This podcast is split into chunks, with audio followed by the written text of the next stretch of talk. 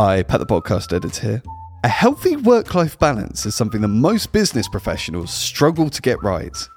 From working every hour of the day to not wanting to let go of responsibilities as your team is growing, is forever the pursuit of perfection.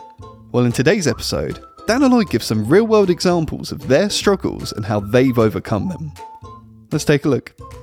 Oh, if I just spend an hour with X person Hmm. showing them how to do that, I won't have to spend that hour a week doing it. Yeah. But we, but you don't. You There's, we there's don't do it. one thing recently where I was kind of thinking, well, in my role, I really need to step back to like the the stuff like um, script writing because that takes a long time and Risk assessments you were doing. yeah, things Why? like that. So, but script writing, I thought, but that's a really creative thing, and it's something I'm I genuinely feel I'm really good at. Yeah. So I thought that's I don't feel anyone can do that as good as me. So how are we gonna?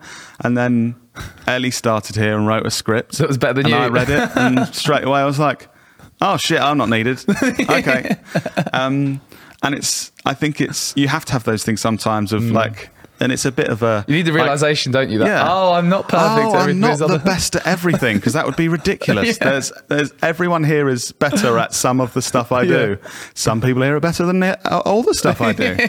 And I think, Okay, me. you know, with your colleagues and everything like that, like if you're an employee of a business and you're going on holiday, I think a lot of people think, well, I'm going to have to read my emails each day. It's like Susan sitting next to you Can look at your probably can do everything you do next week. Like, I know maybe not exactly the way you want it, but Mm. I think be open to if you were the only person that could do what you could do.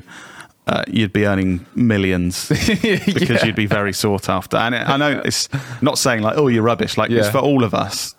We, you know, we can leave things to other people Mm. and get that balance of being able to switch off from work. I think. So there you have it. Keep this nugget in mind next time you're struggling to switch off at home. It's okay to take a break. For more useful tips on nailing your work life balance, jump back to episode 63 of the Business Anchors podcast, and we'll see you next week for another Knowlton Nugget.